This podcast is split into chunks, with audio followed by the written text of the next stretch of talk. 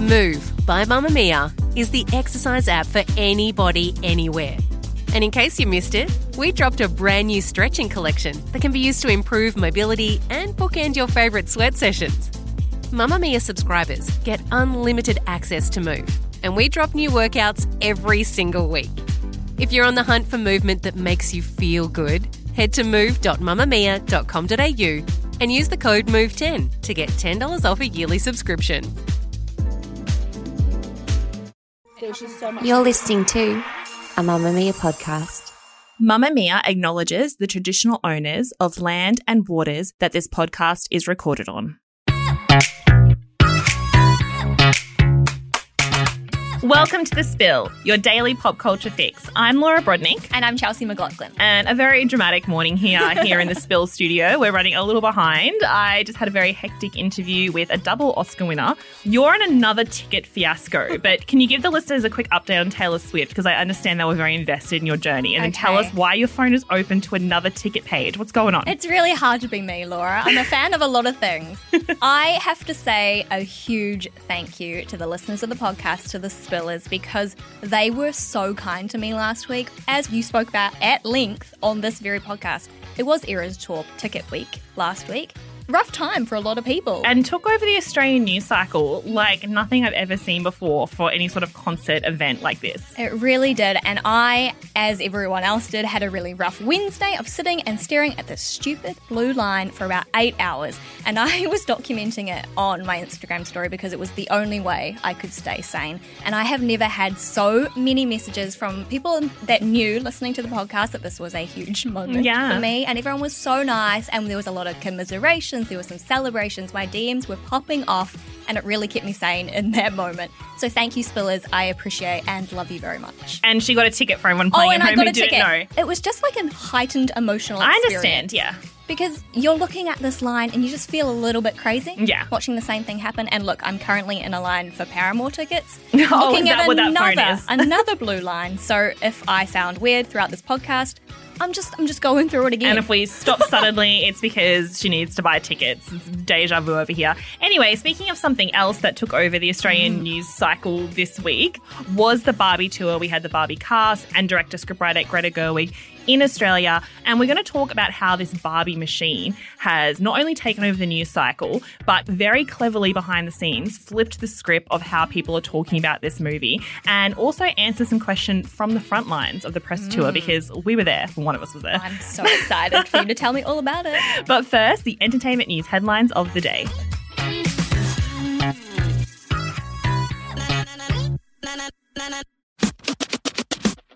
I have news. What's the hot gossip? I want more headlines. So, kicking things off today with The Sun newspaper, which has been made to publish findings that its December 2022 column by Jeremy Clarkson about Meghan Markle is sexist. You may recall the Clarkson column caused a bit of outrage last year because, among other things, he said he dreamed of seeing Meghan Markle stripped and marched through the streets while crowds chanted shame and threw, quote, lumps of excrement at her, a reference to an infamous Game of Thrones scene. So both Clarkson and The Sun apologised soon after that was released and the column was removed, but it still attracted more than 25,000 complaints to the UK's media regulator, the Independent Press Standards Organisation.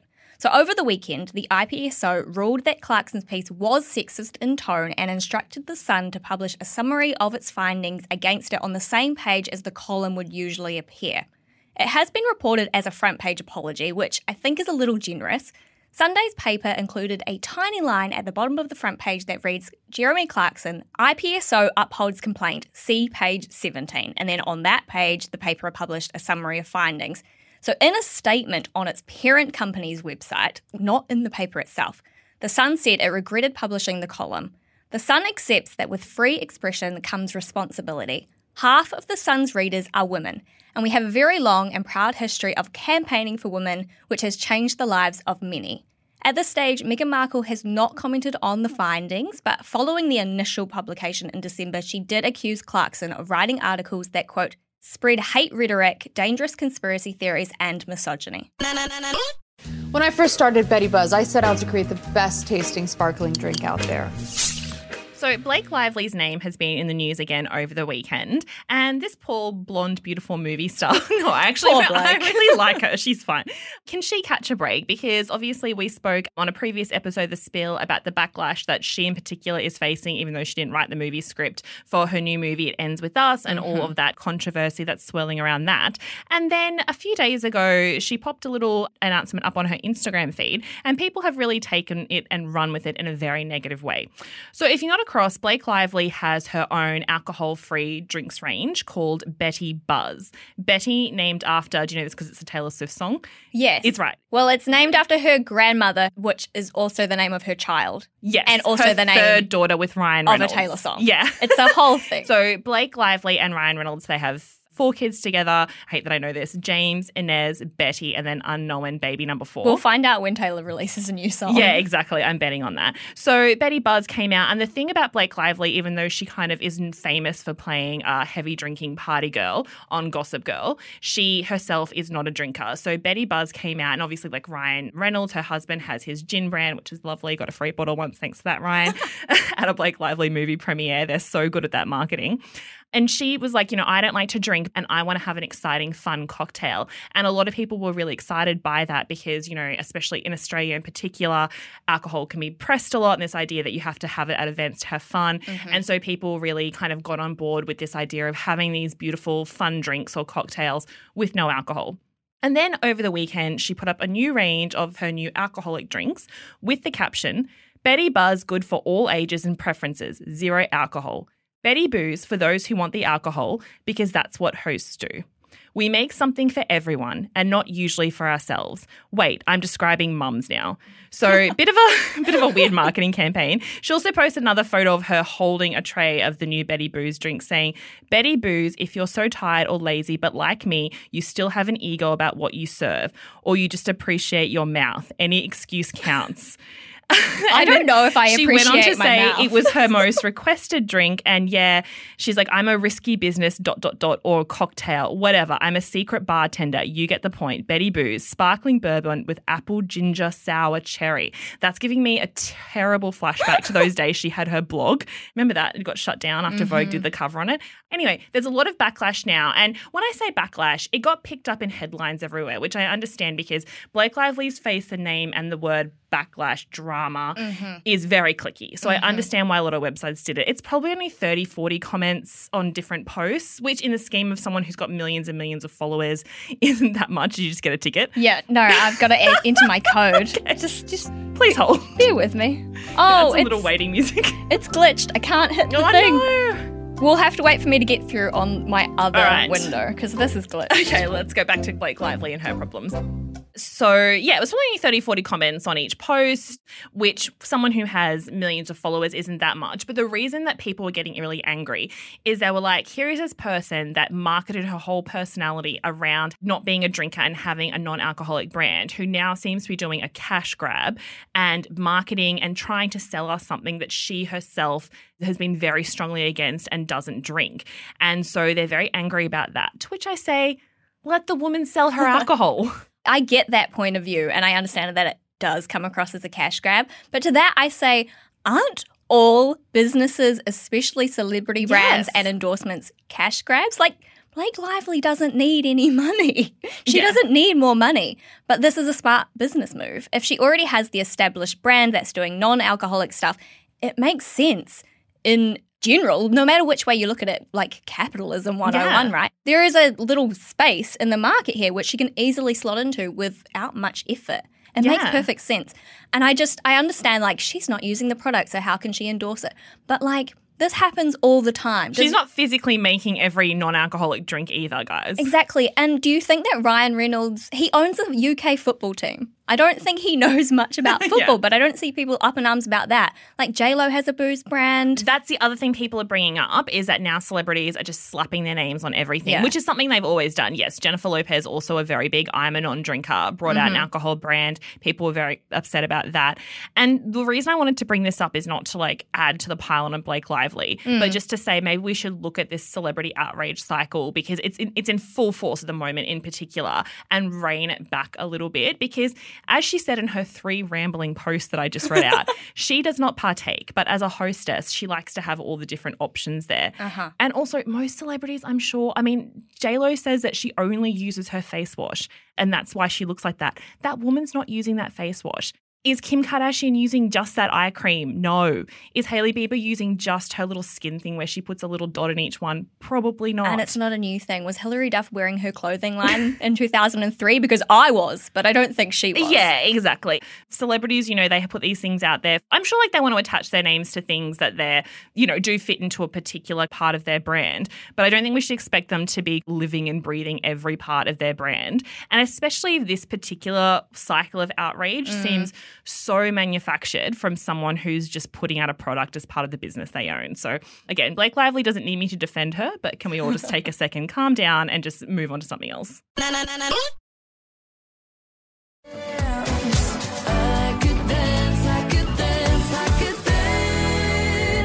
Watch me Last week, I'm sure you saw the Barbie press came to town with Margot Robbie, Greta Gerwig, Issa Rae, and America Ferrera gallivanting all over Sydney from a fan event and a party in the city to a press event in Bondi. And one Laura Brodnick, sitting across from me, was at those events. Laura, I need you to tell us all about them. I had the most Barbie filled week last week. Not only did I have a little sneak peek at the movie, not the whole movie, because it's under lock and key. Yeah. Mattel is very strict on this. I watched it in a room with a few other journalists, and there was a man in night vision goggles watching me, which does happen quite a bit, I've got to say, when I see these previews of movies. But it's always like, at least there was a group of us. I've sat in a room once with a man, just me and a man, in his night vision goggles, watching me watch an entire movie. Okay, but who's watching him? Yeah, exactly. He could be making a dollar off this. So I can't say anything about the movie yet, but don't worry. That info and all the cast interviews is coming. And then the next day was the press event at Bondi, which was really interesting because there was already like a huge group of like photographers and people outside, you know, trying to capture mm. the Barbie cast there. And they had gone all out with the marketing. And it worked in a way that a lot of movies do this level of big marketing for anything that's considered a blockbuster, which is a lot of these movies that are just about to come out for the American summer, which is their big movie time. But this really took off in a way just because I think people were very primed for it. So they had the iconic pool at Icebergs in Bondi. I'm sure everyone knows what that looks Yeah. like because the picture's always everywhere. And they had Barbie like in the pool, but they also had it all set up as like with the deck chairs and the umbrellas because obviously the beach is such a big part of the Barbie movie in the Yeah. trailers people have Yeah. seen. And inside, they had it all done up with this like beautiful pink things and the mm-hmm. Barbie pictures everywhere, these beautiful pink cocktails, which are very strong. I had two beforehand and I was like, oh, maybe should have just had one. Little pink treats. And it was just very Barbie esque. Everyone was dressed in pink. Mm-hmm. I had my one pink item of clothing on, used it up that day. And so that was interesting watching all of that happen. And then we had a little press conference with just a small group of journalists and director, writer of the film, Greta Gerwig, Issa Rae, who plays President Barbie, America Ferrera, who plays Gloria, one of the few humans in the film, and Margot Robbie herself. So her company, LuckyChap, produced the movie, and she also stars as stereotypical Barbie in the movie because you know mm-hmm. there's lots of different Barbies we've seen from the press. Many. And it was just really interesting watching them interact and also how clever, which we spoke about before, but watching it in real time, how clever the marketing for this movie is. Because it's not about the budget. A lot of people are getting that wrong because I guess they're seeing it more. And so mm-hmm. they think that this movie has, I mean, I don't know the exact budget for every movie, guys, I'm going to say, but you know, we know that like, you know, big blockbusters, like look at the whole Mission Impossible cast is in Australia right now. They've been doing a massive world tour. There's a mm-hmm. lot of big names in that cast. Tom Cruise has walked every red carpet in the world. They're doing heaps of interviews. They've got, you know, takeovers and helicopters and they've been doing stunts and they've been doing lots of stuff. So it's not like other movies don't have this big budget. And like think about when like the big Marvel movies come out and stuff, how much they take over the world. I think it's because the Barbie marketing has tapped into like fun and frivolity and nostalgia. It's found a way to give people permission to push away any of it that might have been a little bit troubling and just fully embrace it as like a feminist movie.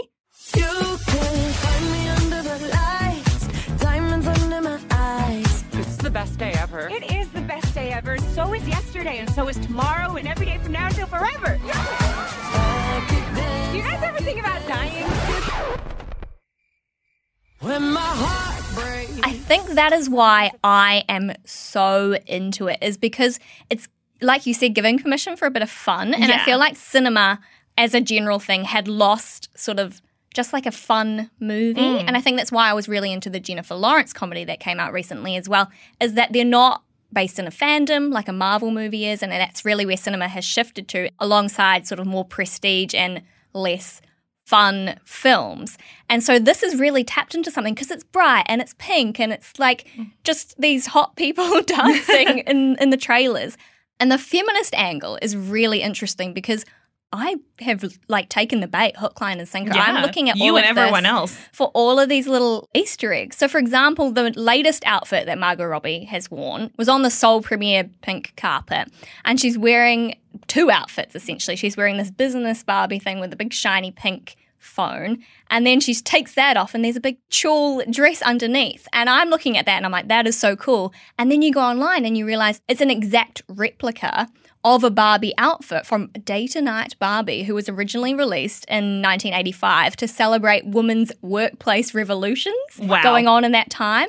And so I feel like they're looking really, really closely at Barbie's history and they're trying to pull out all of these, I guess, sort of progressive parts of Barbie and really putting that to the forefront. And guys, I'm buying it. Yeah, I guess we haven't like what you're saying with the clothes. We haven't had a movie marketed around like fashion and like hidden details and stuff. The same reason that we're talking about recently about why we watch music videos and that sort of thing mm. for a film. And I think that's why Margot and Robbie and her team have been so clever about how they build up the mythology of this film via clothing in the lead up to it. Because even when she landed in Australia, you know, she was getting papped walking through the airport and she's wearing a pink, I want to say Chanel, we're not a fashion podcast, vintage jacket previously worn by Claudia Schiffer. Yeah. And then it was funny at the Bondi event because all the pictures, the press pictures went that went everywhere were her in the black and white dress, which is an iconic, like the first dress The Barbie. first wore. Yeah. yeah. What was also interesting was just how much they're bringing together like that kind of girl gang mythology, which has taken a hit in pop culture over the last couple of years. Like I think Taylor Swift, the last person I think who did the big girl gang thing, Mm. and then people were saying it's exclusionary, it's toxic.